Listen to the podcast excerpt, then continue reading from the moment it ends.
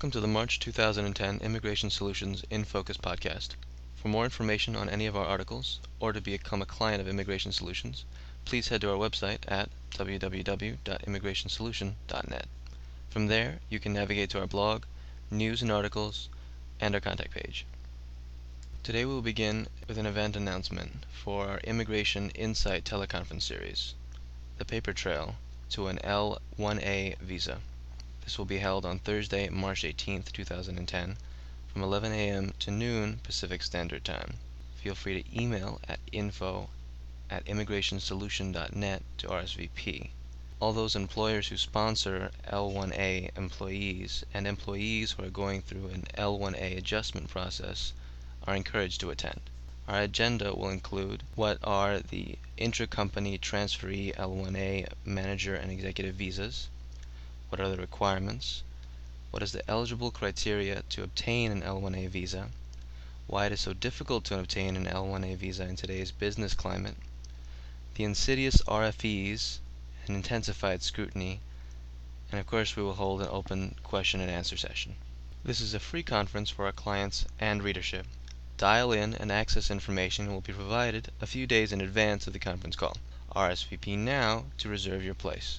We will now continue with our first piece from the newsletter, Studying in Canada, brought to you by Ellen DeWitt, an immigration consultant. If you are interested in pursuing higher education and looking for the best place to do so, you can look no further than Canada.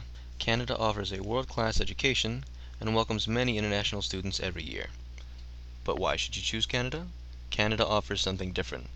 The country's immigration system actually strives to keep international students in Canada after they have completed their education.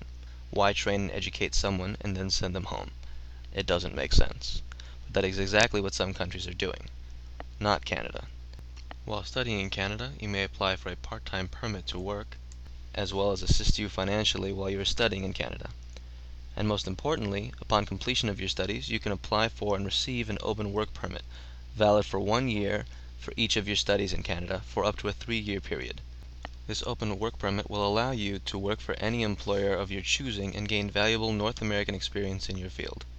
Then, upon completion of at least one year of work experience in Canada, you may be eligible for applying for a permanent residence in Canada under the Canadian Experience class, which we will touch on in next month's article.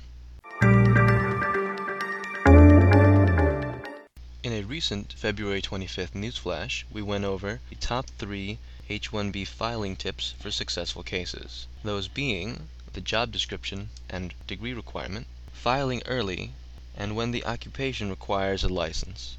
To read these in detail, please visit our website at www.immigrationsolution.net forward slash recent news dot php.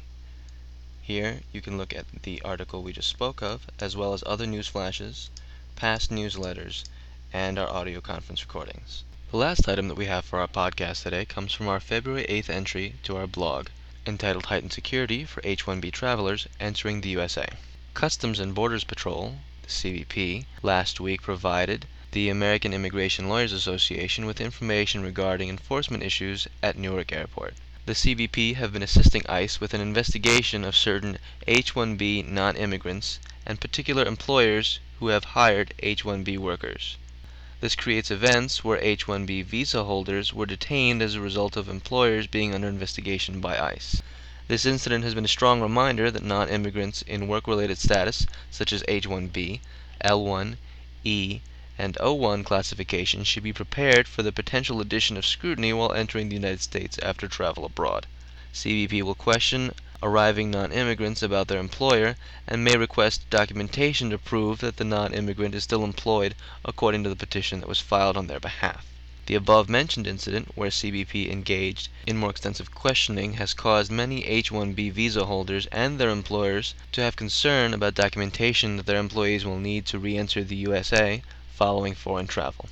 CBP does have the authority to inquire about these issues. However, recent events indicate that their line of questioning may become more extensive and may result in more situations where arriving employees will be put in secondary inspection. For more information on secondary inspection, as well as Immigration Solutions recommendations on how to prepare for such inquiries, please visit our blog by visiting our website, immigrationsolution.net.